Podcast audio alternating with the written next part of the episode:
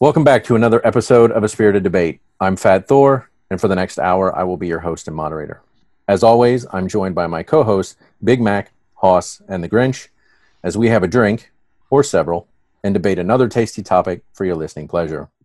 If you like what you hear, please smash that follow button on Apple Podcasts, Spotify, Stitcher, or wherever the hell you get your podcasts. In fact, if you don't like what you hear, do yourself a favor and smash that follow button anyway. Because let's be honest, you may not be into this week's topic, but who knows what tomorrow brings. You might just wake up and realize you suddenly have good taste. And as always, feel free to drop us a line and let us know what topics you'd like us to debate. Now, as our sound guy cues up the music, grab yourself a delicious beverage, sit back, relax, and join us for another spirited debate. Because No, I can no, always that fit wasn't my point. Just pick one.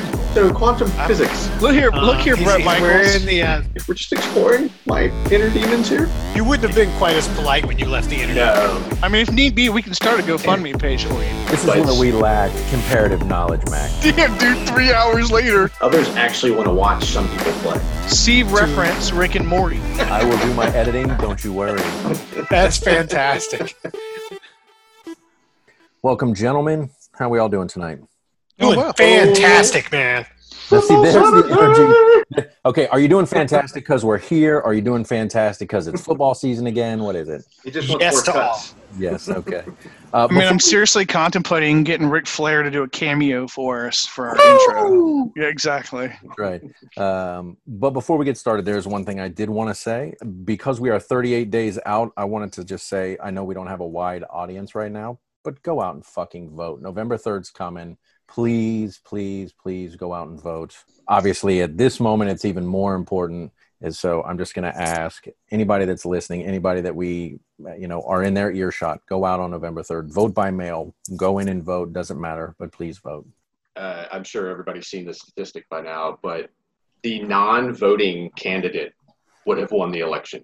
If you look at the numbers of who didn't vote versus Right. who did vote and who they voted for, the no-show candidate would have won by default based on the number of people who didn't vote, which is freaking sad. Insane. Very Right. sad. Yeah. It is. All right. So with that being And yet said, people still feel like they don't need to vote. I, I, it I- my mind. yeah. I don't. I, you know, and I, just to pile onto that, you know, I speaking with Mrs. Grinch, like we heard it as kids. There was the boogeyman story of like, does a vote matter? This might be the first election you can legitimately say that's what will that's what will freaking happen if you don't show up. right. You think it doesn't matter? That's what happened. Well, but th- th- that could lead us into a whole other path of you, you, you see everything that, that the current president is doing to to set himself up to uh, Avoid giving up. The avoid avoid mantle. giving up the presidency. Um, you know, negating the election and the results. So you you do on the flip side, you say, does it matter? I mean, obviously we all know it Up does, to but I- including- but I, but I can see where people would say, well, you know, if he's just going to, you know, stack the Supreme Court, you know, I was going to say, let's and- segue into the, Yeah. the topic, right? I mean, that's exactly what he's trying to do, right? We all yeah, know stack the Supreme Court so that he gets And his you know- vote and his election. it. It He's already gotten two in. Like, let, let, let someone else have a turn, you know? Well, Be- be- My hope is that I know we talk about mail-in balloting. We've done it on here before. The concern is it that he's pitching is like, oh, it's it can be easily manipulated and and whatever. I'm hoping that on November 3rd, so many fucking people show out in person that by the end of the night, people, whoever the other candidate is so, so far ahead that mail-in ballots are irrelevant at that point. And I know that negates my mail-in vote. I'm okay with that if But- if but the yeah. other candidate is so fucking far ahead it doesn't matter. That I- I agree. shit. that, that would be a lovely sentiment to But have, unfortunately, uh, when was the last time that happened? That, that, that one candidate was so far ahead. Yeah, but when's the last You time know. we were looking at a situation like we're currently looking? at? I mean, again, No, I agree. about 2020 and how fucked up 2020 is, but I mean, this is ridiculous. So I think Reagan, though, by the way, Was that okay? I think Probably. Reagan won by like a landslide. Yeah. it's time for that again. Yeah. So, um, but so today we're we're going to jump into today's topic, and again, I know I I pitched this out earlier this week, obviously in light of recent events with the passing of Ruth Bader Ginsburg. Uh, I wanted to talk about kind of her legacy. Not, uh, you know, we don't need the full scope of everything that she's done, but I really wanted to kind of frame her legacy as it pertains to the Supreme Court, simply because the bulk of what I wanted to talk about today was the next judiciary nomination by our sitting president for the Supreme Court based on her legacy, who he currently has in his hip pocket to nominate. What does that mean for the Supreme Court? What does the Supreme Court look like moving forward? How does that affect her legacy? I know we talked about this like with Obama in presidents when he left, what, you know, what's his legacy? What's George W.'s legacy? So for the Supreme Court, what is the legacy that she brought to the table? She has passed. He nominates. It gets pushed through. What does that mean for the Supreme Court moving forward? So I, I, I really wanted to touch on her legacy briefly at the beginning of this, touch on a few kind of key cases that she was involved in, and her as a jurist, and then kind of move into the ultimate question: Should we be nominating a Supreme Court justice 38 days before the election? and pushing that through. If they do, what does that mean moving forward? So that's the topic of today. Uh, Justice Grinchberg, let's go with a drink. Okay. Uh, quick bit on the drink is it is a rum based old fashioned.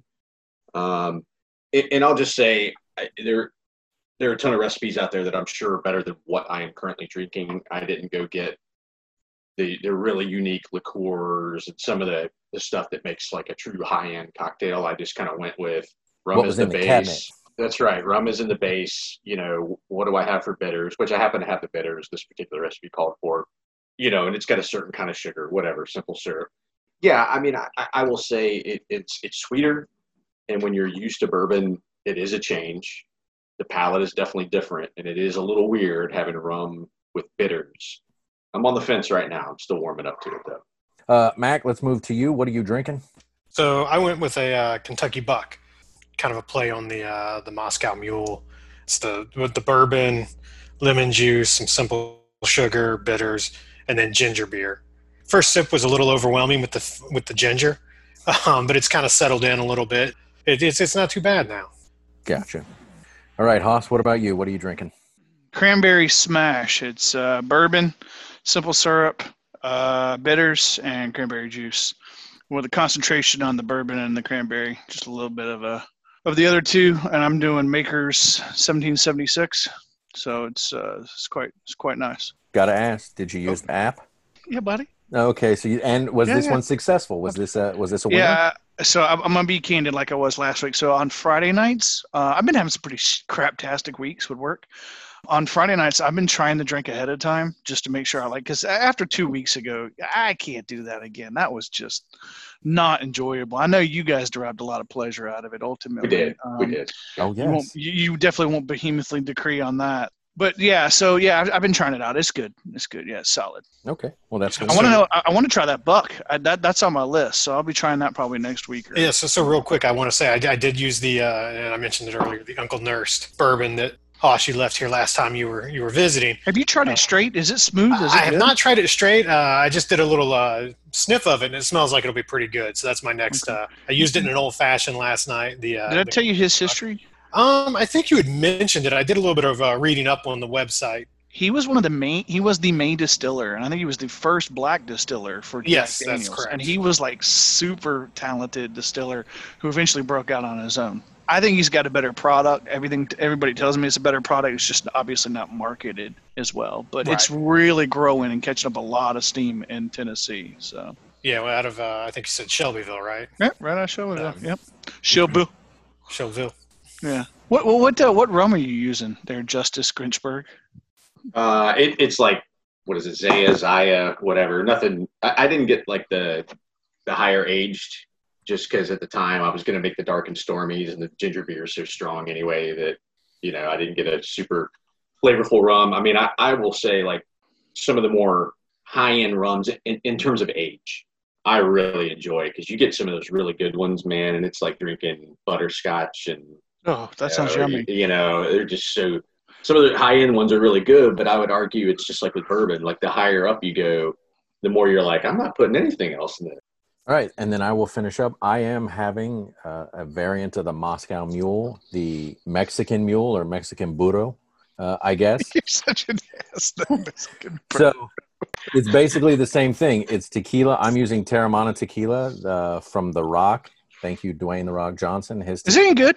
It actually is pretty good. I was surprised. I mean, I see all this stuff about it, so I'm like, I'm going to order a bottle just to give it a shot. Did It's- one of you have aviation gin like recently? That was you, uh, and that was pretty good too, right? That was good as well. Yeah. So the Teremana tequila, it's actually really, it's actually really good. I was impressed. So I tried it in this, and it's basically ginger beer, tequila, and lime juice. So I'm not drinking out of the flower base because I wanted to use the traditional copper cup. That's what I am. I, I continue to wonder: Does it affect the taste? And I, my head says yes. I don't know if scientifically I could back that up. you mean because of the copper? Yes. Every Uh, time I don't like, I have the decision. I'm like, I, it's got to be in a copper cup. It's just the way it works. you don't think there's a placebo effect there? Yeah, I- maybe. there probably is, but I believe there's a Supreme Court ruling on it that says you, you Ah, have to. what you did So, we will get together and we can try it both ways just to see. I mean, put an end to the debate. You do a blind taste test. Right, Then you, yeah. that, that, that will totally do it. no, this Real- shit's real ten. quick- This shit's Uh, ten. It's not the same. they're, they're, they're both tens. Uh, real quick on the Rock, did you guys see recently that uh, you know he, he he bought a huge like estate right outside of Atlanta, right? He went to leave to go to the airport or go to some function, and his electronic gate wouldn't open. And he's normally you can reset those things when the power goes out or whatever. and he tore it off Motherfucker ripped the Out of the metal freaking gates out of the brick, and left it on the driveway. I so he that. could so he could go to work. Yep. I was like, Yeah, what? I'm just not that committed to work. I mean, I drank gotta be his honest. tequila. I drank his tequila, and I ripped a paper towel off a paper towel roll. So I mean, does Yeah. that count? I, I felt mean, yeah, like And, and you it- still made it to the call. I, I I mean, I figured that would have And of worn you out today. Of course, I knew I'd people like, were waiting. Oh shit! I gotta pay for that. it's like when I you throw a controller after you play a video game. Right. You're like, oh, should have done that. We get the backup controller. All right, so let's let's go ahead and jump into this. I believe it was September 18th. We had the passing of the notorious RBG, Ruth Bader Ginsburg, Rest after yes, after a number of years sitting on the Supreme Court.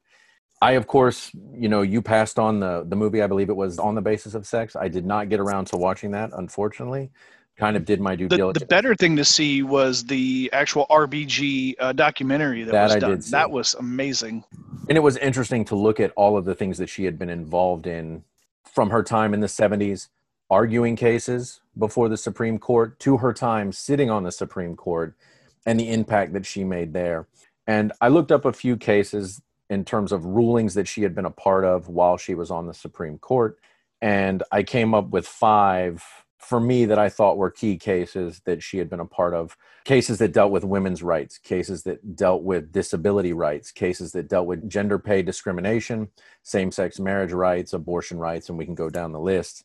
Was she in the majority on all of those? No. She, of course, was referred to as the great dissenter because oftentimes her dissenting opinion was just as powerful as the majority opinion in the cases that she was hearing. I think, as only one of four women that have ever sat on the Supreme Court since its inception in 1789, she had an incredibly powerful impact in what she did by being placed on that court in the time that she was there. And so I definitely wanted to bring that kind of to the forefront, as we mentioned in the opening, because we would ultimately be discussing another more focused topic. You know, I know we've got somebody that has been in the law profession for over 20 years. I'm curious how you weigh in on Justice Ginsburg and her legacy. Obviously, everybody else is more than welcome to, you know, voice their opinion. So the floor is open. I mean, she's an impressive human being first and foremost, right? You, you can say what you want to say about her being a Supreme Court justice. You can say what you want to say about her being a lawyer. You can say what you want to say about her being a woman. She was just an amazing human being, right? If you look at the history of who she was as a person.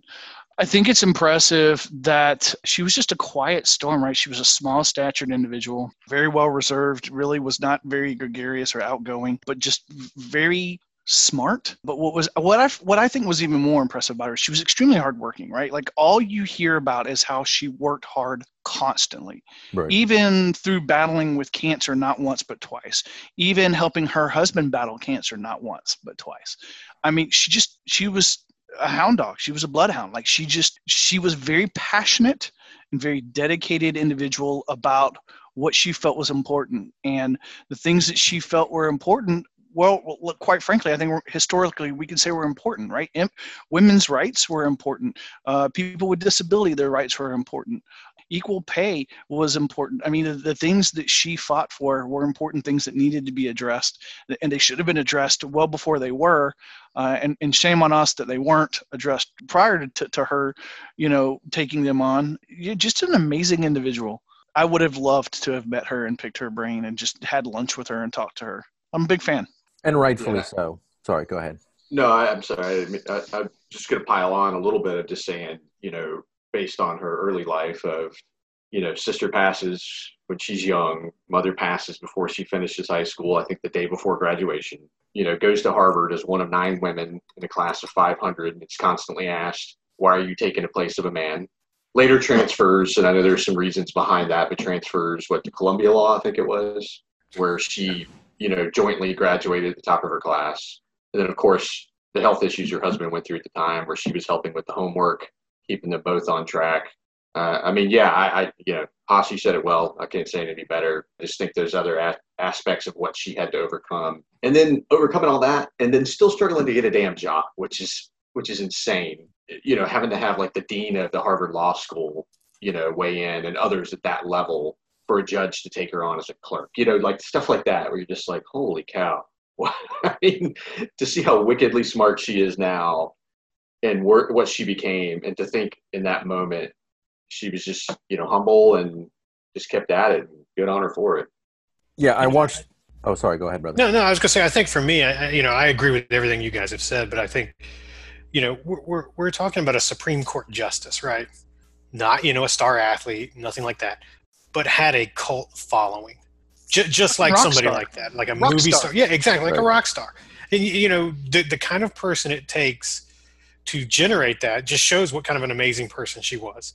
You know, Hoss, you mentioned the, the work ethic she had to put herself, you know, front and center in, in a lot of those cases um, and, and argue them and win them. So I think that, you know, that, that to me was the thing that stood out is that, you know, she did have that cult following as a, as a Supreme Court justice. It's just kind of crazy to me. It makes me happy because, you know, yeah. in a day, in a, in a, in a, in a time and age where we have so many false idols and, and shitty ass heroes, um, and I realize, you know, for, for a white dude to feel this way, it's impressive to me when someone who is this small statured, Jewish woman from Brooklyn, New York, can have people idolizing her over all sorts of uh, landscapes, right? I, it, it, just it's impressive to me what I, I can't. I, I, struggled thinking about it this week of anybody else who's impressed me as much as she has in our lifetime, based on where she started, where she ended up, and all the ground that she covered in between.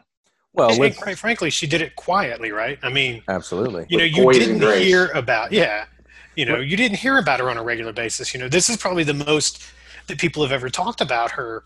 It, it, you know, is unfortunately after she passed. Well, I mean, let's let's compare her to other people. I mean, you can compare her down the line to music artists like the Michael Jacksons and so forth. You can compare it to the LeBron James, the Michael Jordans. At the end of the day, whatever they did, did that move the needle? Th- th- that's the point. From a you cultural and societal position the way someone like RBG has done, like you said, quietly from the bench and what she's been a part of. The impact of someone like an RBG is going to be felt, hopefully, for generations. Or they it's were not just as going to be felt for generations; it's the quality of how it's going to be felt, right? right like right. we've we've got all of us have daughters, and I think it's important that this is someone we can point to and show our daughters and say, "Hey, you want an example of, of, of excellence of what we should all strive to be not just you because you're female and she's a female but we should, what we should all strive to be. This is it right here. You need no further evidence. Go out and do your best to emulate yeah. and, and and to expand upon the, the the trails that she blazed for the rest of us. I wholeheartedly agree. And, yes. and i will say you know hoss you touched on it or when you mentioned this topic was requested topic i was trying to think of you know kind of how to fill the time and we may find we completely fill the time easy with someone you know like the notorious RBG, but I was trying to think of others that I might put on that similar pedestal, you know, and and, and I, will be honest, I, I didn't give it a whole lot of thought. I didn't research, but you know, I think of like the George C. Marshalls, you know, like some of those icons of our time, and a lot of them tend to be military, or, or even like a Martin Luther King, you know, like either civil rights icons or military leader icons or yeah, leader, Thurgood Marshall came to mind for me. yeah, the fireside chat getting through the war. You know, like there are people that you could put up. I, I would argue, you know, there's probably some of them that do have other sides of their personality we may never know. Never met her. I feel like with her, what you see is what you get. She's consistent, pure, like I said, poised grace, all the things that you want to champion as just a good human being and a great American. So, Yeah, and, and I think somebody hit on it a minute ago. I mean, it, you know, she did a lot of stuff for, for women's rights, disabilities, all that stuff. It is is for semi-privileged white guys. It's kind of like, what? How does that affect you? But but Hoss, you hit it on the head, right? We all have daughters, so you know, for us, I think we can easily look at it and say, you know, she has made the world a better place for and, them. and that's it, right? We all want a better world. We all want a better U.S., and that's exactly what she championed for. Exactly. for all the right reasons with no politics in there whatsoever except for a couple situations where she like called out donald trump before the presidency or whatever but then and then went on later and kind of took a few jabs at him which i thought was hilarious and absolutely appropriate even though maybe not so much from a professional standpoint. But you, you- you're right. I mean that's why isn't it? Because don't we all want a better us we all want a better world and that's what she championed for. And and like you said grant We- she we did all- it gracefully Well, and again, she was not. If we go back to the RBG documentary, and you talk about women's rights, abortion rights, obviously championing that. In RBG, they even mentioned in 1975, she argued before the Supreme Court, Weinberger versus Wiesenfeld, where a father's wife dies in childbirth and he does not have access to money to help him raise the child like a woman would have. fucking They're- genius is what it was That, Right, That's it. That's exactly what it is. Fucking Because it's genius. I, I'm not, you know, I'm not coming at you just from from a female Mm-hmm. side of it. Right. I'm coming at it from everybody should have the equal rights, no matter who you are. Right. She flipped the fucking script and said, "Okay, Yeah. now argue against your own fucking And, argument." and that's the that's the thing, that. right? She's arguing in front of you know an all pretty much an all white, you know, middle aged Supreme Court. So how do you convince them, you know, that, that women's rights are important? Well, you you spell it you spell it out as a it's not just women's rights; it's everybody's rights. And look at this look at this man that's having problems. It's not just women being discriminated against; it's just Right. sex discrimination. Here's a man That's it. Yeah. discriminated against. And and yes, I did think that was genius. And was that her positioning herself to say, "I'm not just doing it for women's rights; I'm doing it for all rights"? Maybe, maybe it was calculated. It was successful, but it demonstrated that she wasn't there just to push her own female agenda. She was willing to work with everybody on the basis of right or wrong. That was a situation where he was being treated unfairly, and so she stepped in to help him deal with it. And I thought that was brilliant it, it's interesting all of you on some at some point have mentioned her work ethic and we will cycle back to that later on because there is something about her work ethic that i do want to throw out to get everyone's opinion on but i think we can grinch like you said we can talk about her legacy probably for an hour all of the things that she was a part of all of the things that she did that were beneficial i think the more important question is how does her legacy now get Undone. I right think is the word how does it get right? undone now you know, and, you are, hope that it doesn't. Right, but we're sitting now kind of on the precipice of a kind of unprecedented situation. We're 38 days away from an election. She passes on September 18th. Congress has a constitutional right to replace her. The president does, uh, outlined in Article 3 of the Constitution. They are well within their rights to do so, regardless of whether or not you agree, like it, or not. What are the implications now moving forward with the way the president is viewing this situation with the balance of power going okay i need to seat somebody now Well, I think it's I think it's important to step back for a second and, and have a quick cliff note understanding of, of why this is an important topic to discuss.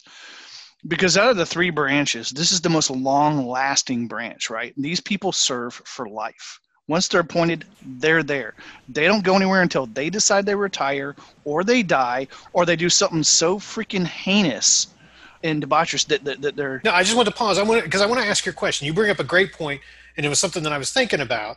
You, you mentioned that they're appointed for life. You know, I have a question. Do you think that's a good idea, or do you think there should be? You know, again, I, you know, having been in the law, you know, field for a while, do you think there should be term limits on on that? here's what I'm going to say. I, it's complicated. My personal knee jerk reaction is I'm okay with for life terms. The reason why is because to be a competent legal mind requires a lifetime of devotion, dedication, and tenacity. There's so much information and ideologies and philosophies and, and the ethics of everything that you have to be able to just grab onto and wrap your brain around. I mean, you, if they're replacing people, you know, eh, what, every eight years, every 10 years, I just think it turns into a circus. I think it turns into a fucking shit show, to be quite if, honest. Just, you know, a little bit of research uh, at the convention is when, you know, they were kind of coming up with the framework. Um, Alexander Hamilton in the Federalist Papers at the time, number 78, uh, I'm going to skip some of this, but basically said to secure a steady and upright and impartial administration of the laws was his basis for saying why they needed to lack term limits. And the the Canada, UK, and Australia, uh, which obviously have heavy influence on kind of how we shaped our government, you either have to retire at 70 or 75 based on when the law was passed and when you you came onto the court. I, I, I think so long as your mental faculties are still there and you can still do the job, then I'm perfectly fine with it, right? because here, here we've all been at companies where you see knowledge base leave the company and the company immediately suffers, right? If that knowledge base, it, you're talking about so much knowledge base at the Supreme Court, hearing some of the most important decisions of our time, if you're cycling through people, the knowledge base just isn't there, and it's a weaker version of itself. Well, right. well and the, the biggest concern being that you know, if you have a presidency that say gets to replace three justices, yeah. clearly they're going to replace them with, you know, I don't want to say their picks, but you know, somebody that's going to be you know more like-minded, and now that person is on the you know Supreme Court for the rest of their life. That that then shapes the way uh, you know future presidents can get things done potentially. Yeah, so, there's there's but the some... other belief. Sorry, go ahead. No, go ahead. Go ahead. Uh, the other belief is that as you got older, you got wiser. Like Hoss said, part of sitting on the Supreme Court, you you know what you bring to the table before you're appointed is one thing, but you're also going to be hearing cases as you go and the interpretation of cases that you hear and oh. that reservoir of knowledge, right? It increases. So sitting for life in a lot of ways is beneficial. But this this is one of the things Which, again that we will talk about a little later. But I, I'm I'm okay with with letting them sit for life. You know, I think if you took politics out of it and you just and, and they just rendered verdicts and made decisions based on the law, it wouldn't be a big deal, right? But clearly that doesn't happen. I mean, you know, everybody's going to have their own opinions to some you know to some extent. But then let me flip the script back on you. you. You make a statement there just based on the law. Shouldn't the highest, some of the most high decision making be made not just purely on the law? Shouldn't there be some emotion in there? Shouldn't there be some, you know, some pressure from the times and and and, and what people are saying, thinking, and feeling? No, there should not be pressure. There should be I, I, think times have to weigh into it. The context of the day, you know, we'll go back to Antonin Scalia, who I'm not a fan of. I don't believe that he was one of our better justices. He was a textualist in terms of his interpretation of the law. Mm-hmm. He believed that you, interpret, the law, buddy. you interpreted the Constitution simply on what the text actually said. Face value. But as we've said in multiple podcasts, the text, meaning in the text, changes with the time. And if you don't account for that, if you are right, because haven't we stated before that the Constitution is a living, breathing document, right? Well, I think right, yeah, yeah. I was going to say I think there's really two key points. One is how do you ensure that it's strong enough on its own, and then two is a discussion. Now they overlap, of course. The second piece is should it evolve with with society. Now we know strict constitutionalists don't think it should. I think we all subscribe to the view that it should move forward in time as society changes based on I mean, I, am going to say generically, just treating people right and being fair. You know, some of the original fundamentals of the Constitution. If only that happened. It, it, I know, and that's really where the crux of the debate comes. Can you, you know, do you why, why do we need a body? To, you to get people to right? Yeah, yeah. So anyway, that's all I wanted to say on that. It's just I really see it as two parts that connect, but they're sort of separate thoughts of, of debate. Right. In my mind, whether you say it's life or 18 years, there's probably a low number of years that I'd go, no, there's no way that's enough to remain unaffected. Sure. I mean, I've seen the number 18 thrown out. I'm not entirely sure what the thought process was. I mean, that's three cycles of a senator. Right. You know, at, at most, you know, you're going to get eight years out of a president.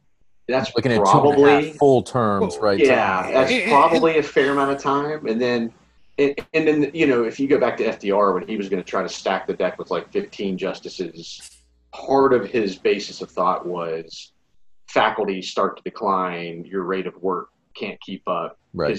I think the Supreme Court averages around 100 cases a year, is what I read. You know, give or take. Right. I mean, they get obviously they get more than that, but that's usually about what they can get through. Um, the rest kind of get pushed to the side or pushed back down to the lower courts.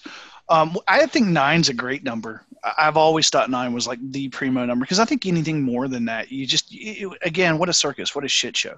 You got you know people playing factions and sides. It's a s- it's a large enough number to where people respect the decisions, and it's a small enough number where they can actually make decisions where it's not just a bunch of craptastic debate amongst themselves. I'm sure plenty of that happens, but as I've understood it uh, from several people I know who have either clerked up there or have actually argued up there, generally speaking, they end up being kind of a tight bunch because they spend a shitload of time together right. and they spend a shitload of time together talking about some some pretty hardcore topics. So, you know, you develop a, a bo- I mean, how can you not develop a bond in a situation like that? Plus, you're part of an extremely small brother slash sisterhood. you know, I'm going to skip the years. It was passed, started at six, went to seven, went to nine, and there was some thought process behind the number of districts that existed, which was supposed to coincide with the number of justices. But that that changed over the years. But it was like six, seven, nine, ten, down to seven, and back to nine. I think I, I probably don't have that exactly right, but that You was do. generally how it went up and down. Yes, and, and when they passed the Judiciary Act in 1869, they limited the number of justices to nine because that's how many judiciary circuits there were in the country, and it was basically one justice for each circuit. So that's And- why it and is the- written at Which is not the case today. No, Well, the- there are 12 now. And the important point too is there is no number specified in the Constitution. No, there's not, It is- which is it is why up it has Congress. fluctuated. Which again is an amazing feature of the uh, of the Constitution, right? It, it, leaves, it, it allows us to interpret the times and adjust accordingly. And what's also interesting is there's nothing in the Constitution that requires them to have legal background to be a sitting justice. Yeah, but I don't I don't think you're gonna I don't think you're gonna the president to elect or a Congress No, to but It doesn't. no, but it's like. But then think- again, I didn't think Donald Trump would be president, so right. who fucking knows? but you think that be- shit would be in there. Uh, W- Was Board of that your is that your uh, kind of leeway into Justice Grinchberg there? Yes, I Yeah. mean, I, I think Starting my campaign I'm now. putting my Yeah, resume. You in. got my vote for what that's worth, which is not I. I got to be honest, you have my so you don't vote. get a too. vote. Only uh, uh, one caveat: I, I would I would be honored to clerk for you. I'm the one guy at the court that's like, this is some shit. Right. I'm just looking for somebody that can get me out of a speeding ticket. That's all. Y'all hear this bullshit? This Yeah. is some shit. so uh, yeah uh, i think the interesting part talking about her work ethic should you set term limits because justices eventually reach a point where they can't competently execute the office for which they're appointed so if if it is for life I, I wouldn't say term limits, but I would say there needs to be a clause in there that if they can't, you know, pass a, a mental acuity test or you know Something. they're having Yeah, I was gonna say who makes that decision. Person- That's- that's- person that's kind of I a- lady. mean, TV elephant. uh, You can be the president as long as you pass that. that's it yeah. Is her work ethic and and her ability to maintain that level of work in that position. I guess the question is here she's passed away. Now we have an, an incredible idiot who potentially can seat a third justice. Irregardless of that should she have stepped away from the bench five years ago? I was going to bring that up because you know during during Obama's second term, I believe Yes, there was there, there was quite a few people who were lobbying her To step away. to retire, right to step down, so that the Obama could appoint somebody, and she vehemently said, yeah. "Nope." she I said i can an still article- execute the job She's so like, I'm still, I, I, this is what I've done my Right. entire adult life. I'm passionate about it. I'm good at it. I enjoy it. I'm not going anywhere. Grinchberg, Yeah. before you say anything, just I want to go around the room, take a pulse. Hoss, should she have stepped away in 2013? And, knowing and what give- we, well, I mean, knowing no, what we and know that's the now. problem, right? you do know it now, but you didn't know Hindsight? it. Then. I mean, look, ah, Two bouts of No. cancer. no, She's- I don't. I don't think so because she still heard important cases. She still dissented where it was important. She still brought the left and the right together as much as she could. She still was a powerhouse and a force to be reckoned with. So no, I don't think she should have stepped down. okay, Mac. What about you? Should she have stepped away? She has, should not have stepped down at the request of somebody else. No. Okay. Do you I know that was kind of my should- political answer to that, No. right? But she have looked at the field and said, "Shit, maybe, maybe this is the right time. I've done a lot. I've got a hell of a legacy. I am the notorious RBG. Maybe now step away at the height of my game, and then Right. step away." It's that argument we make for Well, all. my, types- but- my but nobody ever does that, right? So my why would she? understanding is is that had she was planning on actually retiring when Hillary Clinton became president, and it backfired, right? Because that's didn't who happen. became president. But that was my understanding is, is there were a lot of rumors that that's what was going to happen. well, and you wonder then, you know, did she stay on because of who became president? Yeah, Absolutely, I mean, I'm She sure. openly hundred said percent, that. Yeah, exactly. hundred percent. Grinchberg, what about you? Should she have stepped away? Yeah, it's funny. Uh, Mrs. Grinch and I actually had this discussion while walking the dog this morning, um, and my answer was Is that what you guys are calling it these days? the, Okay. the cold-hearted strategist of me says, in retrospect, yes. Get it together over there. I'm trying. I, I, I gotta, say- I gotta say, that was that is. is why you Holy get my shit, vote because you didn't miss a beat no. in delivering your brief. Hey, I am focused on the You were ready to go. I came prepared. I got no. Yeah, uh, the cold-hearted strategist of me looking back in time says yes, she should have, in the sense of sta- uh, getting the court the way you would want it if you're a Democratic strategist. Now, if I was her, knowing the shit I dealt with and the crap I put up with to get to where I was, I to- wholeheartedly agree. I'd be like, "Fuck you! I'll leave when I'm damn well ready." right. I'm riding this one all the way to my Yeah, grave. I, I think her quote when somebody finally brought up that you know they'd caught on to that like very discreet lunch that President Obama had had with her was she said we walked away agreeing both agreeing that I should leave when I think it's time. but, You know, your like honor, your, your, your honor, you bring up a great point there, and, and I think that's part of the concern. Is you you mentioned you know the Democratic view of stacking the deck, and and to me that's not what the Supreme Court should be, right? It shouldn't Agreed. be a stacked political. You bring Um, up a great point, Mac. I had an argument with my father earlier, and he was all pissed because you know the Supreme Court, you know, all you see is these six, six threes and five four decisions, and that's not what it should be. And I was like, I disagree vehemently. Um, That's no it fun. should, that's absolutely what There's we a reason it's an odd number. we yeah, and not well. We, we want close stuff, right? Because that means that we have people who, some people Have are a little different more this way, some people, some people sit more in the middle. You know, Right. we, we want p- that. We don't want these huge decisions on one side or the other because that means we're probably not making the right choices. Right. We're probably agree. not That's a making fantastic the right point. decisions. we Yeah, want I the understanding. We want the understanding and interpretation to be close enough at that level that the decisions are close at that level. You know what we want? We want it to be a spirited debate. Yeah, we Yeah. do. and you and you could make the case that that's what you want from your Congress as well. Is you want a mix of a representation of what com- what makes up America, and then you compromise to move forward. Now they can't Yes, sir. we can only fix one compromise, thing at a time. unquote. here. You know, It's like they've got to render a think that. decision, but that's where the minority opinion comes in. Right. Is the opportunity to express a viewpoint, and I think where we are today is it's so all or nothing. I mean, you know, I don't want to go down, go off the rails, but the, I mean, look at the stimulus debate right now. Like, are you kidding me? We're literally watching our economy start to tank again, with everyone saying this is not good. We need money injected, or else the holidays is going to be pure shit Right. and and they're freaking leaving town. Like, what in the hell are we paying these people for? Right. I just, yeah. Anyway, sorry. No, that's okay. I just, I mean, again, there are so many avenues we can go down from, you know, presidential to judiciary to congressional, but it's too easy to come off the rails and we end up in a dark hole and nothing ever gets resolved. It- Much yeah, like in the real I- world.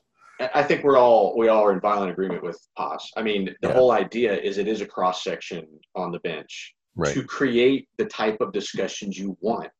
If it's so egregious that it's like a 9-0, it probably never made it to the Supreme Court. Right. Right, right. There's certain things that's that are just really difficult obvious. to Right. navigate that needs the final decree, Right. you But- know, but- to solve. but you say that and, and i look at you know women's rights civil rights to me those are no brainers but yet they had to go to the supreme court to to get heard and have those issues air quotes resolved Right. And let's You be know, so honest, that- that's a there's probably concern. some still some women's rights, children's rights, and uh, minority rights that, that probably still need to be resolved. Oh, they right? I still mean, exist today. I mean, right. we're, we're we're still talking about women's reproductive rights. Well, yeah, Right. and I- back I- to the it, it, it blows my mind in, tw- in it, this far into 2020 this far into the 21st century that it's even still a discussion or a debate on a man telling a woman what to do with her body. I mean, I will say it blows my mind, as I've said repeatedly, that it's people feel so strongly about it. That's how they shape their entire political position. Right. just like the economy absurd. could just go off the cliff. We could be at war in 12 Uh-huh. places, and people would be like, "But what about Roe v. Wade?" I'm like, "Oh my God! You know how many people are dying doing all Yeah. this?" Right. you know. oh, So that that brings us to the next point: is our sitting president nominating the next candidate for the judiciary the Supreme the, Court the the highest problem I level. has is the problem I have is every freaking nomination he has, they just get worse. They like- do. I don't love Gorsuch, but I don't hate Gorsuch. Okay, he's Yeah, Yeah, but when when you're yeah. comparing him to this Amy Coney, Oh my God, dude. she is, Oh. I'm going to say hypothetically, if half of what I'm reading about this woman is true, no, You're glad you don't live in the country. no, like she has zero right to be up in the Supreme Court talking. She, she needs to be in a closet talking to a therapist about like all the poor life decisions she's made and But- how she ended up where she ended up. But like, I'm like, But when we talk No. about background, she has three years as a jurist. Only three years. Is that enough qualification? Well, according to you earlier, she doesn't I, no, right, because that's right? But no, no, and, I, not you, right? Yeah, I mean, Right. according to you, your your reading of the Constitution, she doesn't need it. Not your opinion. I apologize for that. no, no, I understand. Uh, yeah, I, I'm in agreement with you, Hoss. I, think, he only picked her for one reason, and you said it at the beginning. It, it is to align the bench so that if the the shitstorm with the voting doesn't go his way, he's hoping he's got that in his back pocket. Uh, six to three, and and hopefully he can manipulate something from a judicial perspective. Which Well, and I and I think just you know Justice Grinchberg brought it up earlier this week, the hypocrisy of say you know Mitch McConnell back in Obama's last you know term when when he was supposed to replace a a justice, they basically said no, no, you you were in an election year, the outgoing president cannot replace it or should not replace a justice. i'm going to say cannot because obviously Right. he can. Um, and you know, hours after RBG passes, he's lobbying to push through the the replacement in an election year. I, I discussed this with Mac earlier. I know constitutionally they have a right to replace the justice, regardless of whether or not I agree or like it. They have a constitutional right to do it. I believe they're sitting there going, we know come November 3rd, we, we potentially lose our power base in Washington, either through the loss of a president, power shift in the House and the Senate. If we don't seat a justice now, we're going to lose that. And it's the only course of action we have to maintain any political control in Washington. Well, this actually brings me back full circle to what I was kind of getting at earlier. Is that the reason why the Supreme Court and judge judges appointships, especially at the district court and the Supreme Court level, and in some cases appellate court levels, is so important, is because of the term. It's and and the term is the first part, right? The second part is the fact that even though they aren't technically writing laws or not technically constitutionally allowed to write laws from the bench, they do it, and they've been doing it for decades. Through their interpretation. Um, right. Yes. Exactly. And so that's why it's so important because believe it or not, if you think about think about it this way, okay, think about what it takes to change the Constitution, right? a lot. It's it's it's damn near impossible to change the Right. Constitution. But you know what it's not damn near impossible to do? It's damn near not impossible to file a lawsuit based on something you, you you know, an issue you have with the Constitution and run that all the way up through the legal flagpole to the Supreme Court and have it heard. That's very possible. In fact, we've been talking about it this entire podcast, right? Right. So th- that's why this is such a big deal. And that's why the appointment of judges is such is such a big deal. They're extremely powerful individuals. And quite frankly, the Supreme Court justices are probably some of the power most powerful, if not the most powerful individuals in our nation. in the land, right? So, real quick on that, Trump's judiciary appointments in his four years, uh, Supreme Court, he's had two, potentially three. Regional Court of Appeals, he's had 53. U.S. Court of Federal Claims, he's had three. Court of International Trade, he's had two.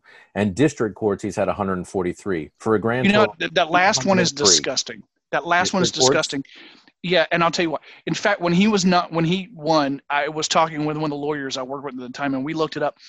Th- that was the most vacancies in district court history in the United States ever, and he got to appoint all those. All of them.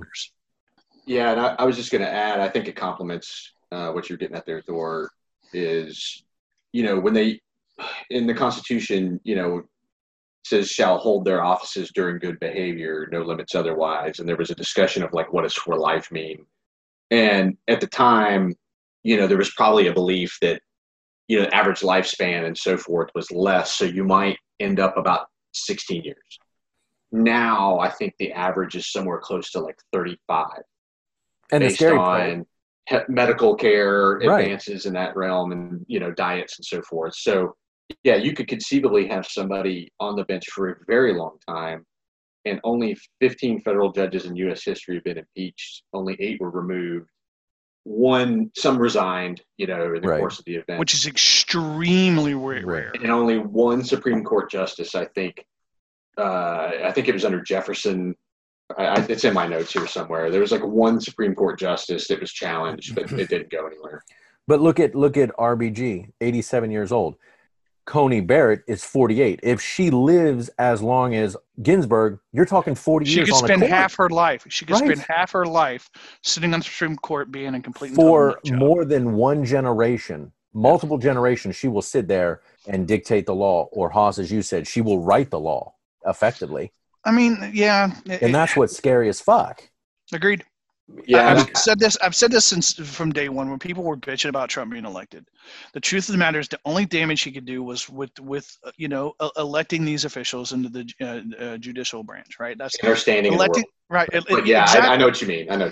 And, and I mean, yes, of course, our standing in the world is yes, it's a joke um, right now, and it's sad, and it makes me, you know, drink a lot. But uh, being able to elect, you know, all these judges, and now potentially three, and I did not do the due diligence this. Do we know what is the what what is the most uh, uh, appointments to the Supreme Court any president's had?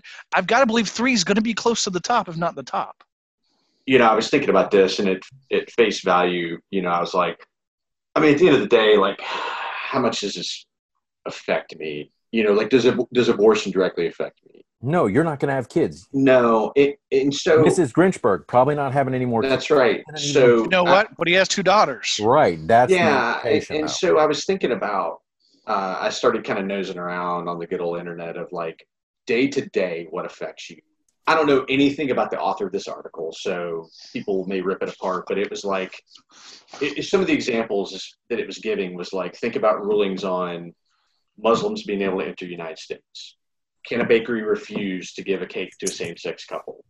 You know, public employee unions and fair share fee or whatever. Like it's these everyday things that kind of affect you in aggregate. Like it isn't necessarily like one big swoop and your whole world changes. It's the social fabric that you can feel, you know, changing. I will say, Merrick Garland deserved a vote, Agreed. and I do subscribe to the view that if you're in office, you're entitled to at least move your candidate forward. Yeah. That's consistency. This notion of what Senate Democrat or Republicans dreamed up during the end of Obama's term, I thought was complete and utter bullshit. Yep. And to have something, uh, you know, Graham going, use my words Well, against and me. the fact they want it both ways now. But yeah, Yeah. I, Mer- Mer- and, and it- here's the thing: Merrick Garland would have been an amazing. Cho- he was an amazing choice. He would have been an amazing Supreme Court justice. I have zero doubt about that. 237 days before the end of his office, that happened. Here we are, 38 days before the election here. We and hope they're the go- end of his office. Well, but they're they're going to try to hammer her through in October with less than 40 days before the election. Obama had almost 240 days before the election, and yet, obviously, we saw how that went with Merrick Garland. You're right. Constitutionally, he had a right, just like fucking, I hate saying this, just like Trump does. Constitutionally, he has a right to replace Ginsburg. Obama had the same right. That right was subjugated by the the right wing of the party saying no we're gonna we're gonna prevent that from happening which i think was No. bullshit And, and, I think that if he was doing it, you know, and, and I don't know why he's doing it. I, not even close to nor, nor do I want to be close to being able to figure out what he's thinking because that would put me in his same mindset, uh, which would scare the hell out of me. But if he's doing it for the right reasons, then I, I have less of a problem with it. But I feel like 30 days out, you don't know that you're going to be the president and you're rushing it through. I feel like you're doing it for the wrong reasons. Of course you No, nobody should, you know, there should be no Supreme Court justice. You know, that's just not enough time, certainly with everything else going on, to thoroughly vet somebody to the highest court in the land. I, I mean, I agree, and I, I'll just say this. I mean, ideologically, all through my life, I identify, identified as a Republican because they play to win. I respect that to a point that it un- doesn't undermine the nation. Yes. I feel like we've crossed that line. I do wish the Democrats had some more just grit, you know, and I know that's not necessarily the cut of cloth they come from. They're a little more centrist. Let's all get along. Let's make the right decisions. That's where I want to be, but I don't think they've quite learned how to play the game with the vigor that the Republicans are playing. And well, so if I were just objective and saying I'm going to throw all my biases aside, they're in power. They have the power now, and as Mitch McConnell, you know, says, "He who has the gold makes the rules." They're in yeah. power now. Play the long game because they don't give a shit at the end of the day. As long as that justice lands on the Supreme Court, they're like, "You call me a hypocrite all you want, don't care." It means nothing, right? Well, yeah, that's it, the thing, right? They water they, off a duck's back, right? Well, and they didn't do. You know, as much as I hate to say it, they will have done nothing wrong they no. have played the game, unfortunately, by the rules. And, and, and to your point, Grinch, they they won because I don't want to say they don't care. Obviously, they care, but they don't care what people think about them in order to win. And I think by the same token of humans have a pain threshold, until the Republican Party's pain threshold is exceeded and they just start paying for it in the polls, they won't change. Well, it I think that, that pain threshold may be. I think I, I, I, I think it this might. through if they force this on November third. Yeah. I bet, and and they're going to regret some of these right. rules they established for like a fifty-one vote gets through the Senate instead right. of two thirds or whatever. You know, you reap what you sow, and as we know, things are cyclical. One thing I do want to mention though, when we talk about the fact that you know there was a sitting woman who passed away that opened up a vacancy on the Supreme Court, the Senate obviously votes to pass the nominee.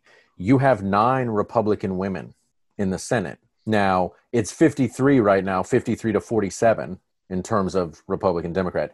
Should those nine Republican women stand up and say, hey, just us nine, we have all the control in the Senate if we choose to vote? Either side needs those nine women. And just go, you know what? We're in control, motherfuckers. And we're going to make the decision about how this goes down like and that's one of the things that boggles my wife is she's like why would women let something like this happen when they have the control? I don't know. Uh, yeah and i i i whole I, I keep using wholeheartedly. I completely agree. Every time you say that we're drinking. That's fantastic that you keep um, that i wholeheartedly. and completely agree. God damn and it's just like we talked about with with the impeachment. The senate republicans had all the power that moment and they did nothing with it and in this moment, I think Lisa Murkowski is the only senator who has said it's no. There was another one, the other female. We'll see where she goes. But yeah, you got Susan Collins, you got like yes. Martha McSally, uh, and the rest of those they're gonna they're gonna go where the party goes. So I don't know. Does this? I don't know that this one requires a straw poll. I don't know that this one requires us going around the room. Do we think that? Yes, she, it does. Okay, we've so, come we've come this far, so yes, it does. Okay, we, should we should have a conclusion. All right, so then we'll we'll wrap it up like this. Constitutionally, should he replace Ruth Bader Ginsburg in the next 38 days? Should there the number of justices be altered up or down, whichever the case may be? And then should there be term limits on federal justices? We got that, yes? All right, let's go around the room. I'm still going to start with you. Uh, Justice Hoss O'Connor, if you would lead us off here.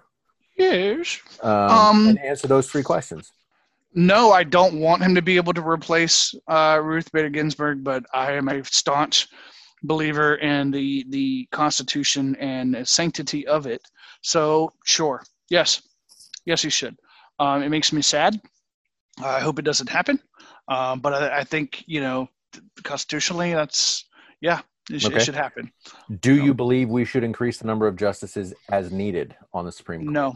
No. No, as I previously said, I mean, look, from an analytic number, uh, numerical standpoint, it makes sense, right? Twelve uh, districts uh, for district courts, with with their each of the one of those districts having their own appellate court, right? And then that feeds in. So, yeah, it kind of makes sense to go up to twelve, and then maybe throw in a thirteenth, so it's an odd number, so you don't end up with a deadlock, right?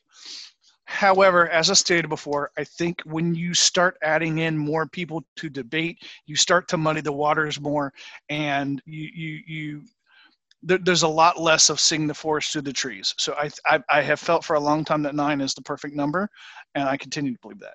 Okay. And then finally, should there be term limits or a life for a life appointment? I, I'm okay with life appointments with some caveats. Um, I think you know mental acuity is important, and that should be tested on a yearly basis, perhaps, or an every other yearly basis. Or if you have some exigent circumstances of health issues, there should could, could potentially or should potentially be a process uh, by which uh, so you- you you know respectfully force someone to retire. Okay. Thank you, sir. All right. We're going to move to you, Justice Fudge. Justice It's Fudge. Judge Fu- Judge Ju- Fudge, Judge please. Fudge. I apologize. It apologize. rhymes. Judge. Judge Fudge. Should he be allowed to seat a judge in the next 38 days? Two takes there. Should he be allowed? Yes. Constitutionally, I agree with Justice Hoss.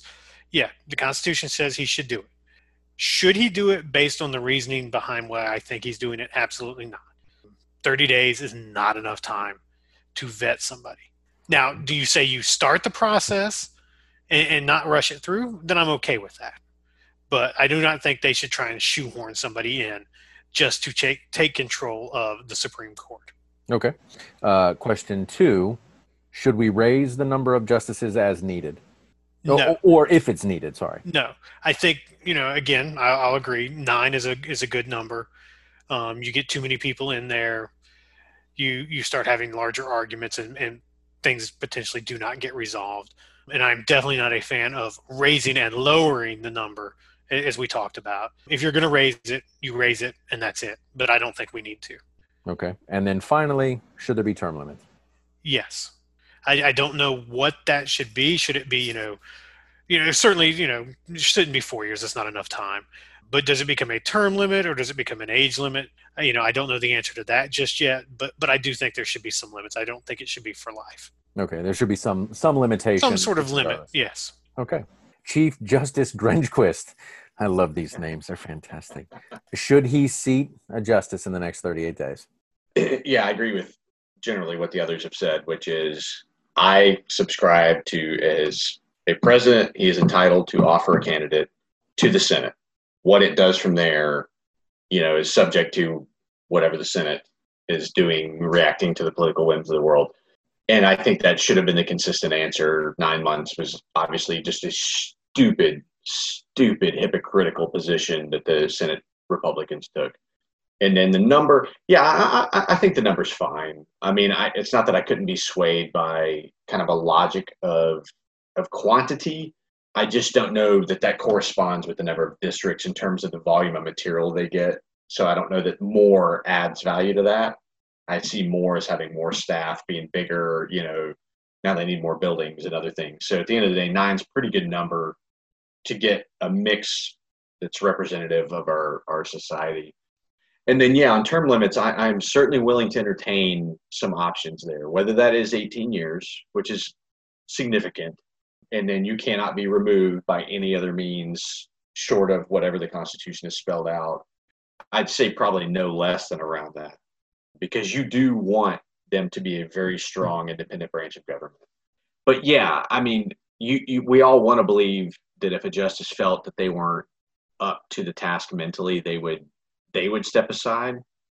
I'm not always convinced that that would be the case. Uh, we'll just stick with years for now without getting bogged down into the, well, what if eight other justices go? This person's batshit crazy. Right. Who makes the determination? right, right. Right. Again, I will agree with everyone in the room. I definitely think that they have a constitutional right to to replace her. It sucks. If I were in that position, I would do the same thing. I, I, would want to be in control of the power base, and I would I would also try to replace her. I think that's just natural. They know the writing's on the wall for them come November third, I think, and so it's like we need to do what we have to do. In terms of the number, I'm okay with it going up to 13. I'm okay with the idea there are 12 regional districts. You appoint a justice for each district, just like in the Judiciary Act of 1869 you know there were nine districts at the time one from each district. And i think you say 12 one from each district a chief justice who presides over the entire supreme court. Yes more voices potentially causes a problem but we're only talking four more voices. We're not talking 15 more voices. We're not talking a room of 35 people. I don't think four more voices muddies the waters enough to bog down the judiciary system. So i would be okay with that I know Mac is concerned. Well, then it becomes a chess game. We're adding people to do one thing, we're removing people to to accomplish another task, and then it causes a problem. And of course, and that's what we've kind of done historically up until 1869. So, Emma, I would be okay with some justification for increasing the number again as a liberal. Yes, I have a notion of why that needs to occur do I think it'll happen? No, I don't think they'll ever pass legislation to increase the number past nine. But if they did, I would be in support of it for that reason. And and when it comes to term limits, no, I think if they're appointed for life, they should be appointed for life. I'm okay with the justification for why they're doing it. Hoss, as you said right at the beginning, you know, there is a lot of material that you cover when you're listening to court cases. You're just building on that knowledge case after case, year after year you know that's a deep reservoir of information that you know you would just be casting off after 18 years expecting somebody else to come in. So i'm okay with with life appointments but like you said grinchquist as long as they understand when you get to a point when you can no longer faithfully execute the office that you're willing to step aside. Obviously it requires them to make the decision at the appropriate time and when they don't and they die when they're when they're in office then yes somebody else can now seat a new judge, and that's unfortunately the risk we run. So, all right. So I think we go around the room. It, it did you know, not as much of a debate as I thought it would be, but still wasn't bad. And at the end of the day, I'm going to say it again at the end, like I did at the beginning. God damn it, go out and vote. November 3rd is right around the corner, uh, 37 days away, roughly. Uh, please go vote by mail, in person. I don't give a shit. Wear a mask, wear gloves, whatever you have to do. As we wrap things up here, we invite all of our listeners to join in the debate by hitting up our website at aspiriteddebate.com for all the latest news, drink recipes, and more. Feel free to follow us on Instagram, social media, at a spirited debate or on Twitter at spirited debates. As always, please feel free to drop us a line at spiriteddebates at gmail.com. You can send in topics you'd like us to debate, drink recipes you'd like us to try, or just give us some general feedback to help us make the show better. And please Please do not forget to smash that follow button. Download our new debates each and every week. Until next time, yeah. from all of us here at A Spirited Debate, we'd like to say, Prost. Empire. Saluted Kawhi. Cheers, gentlemen. Thank you.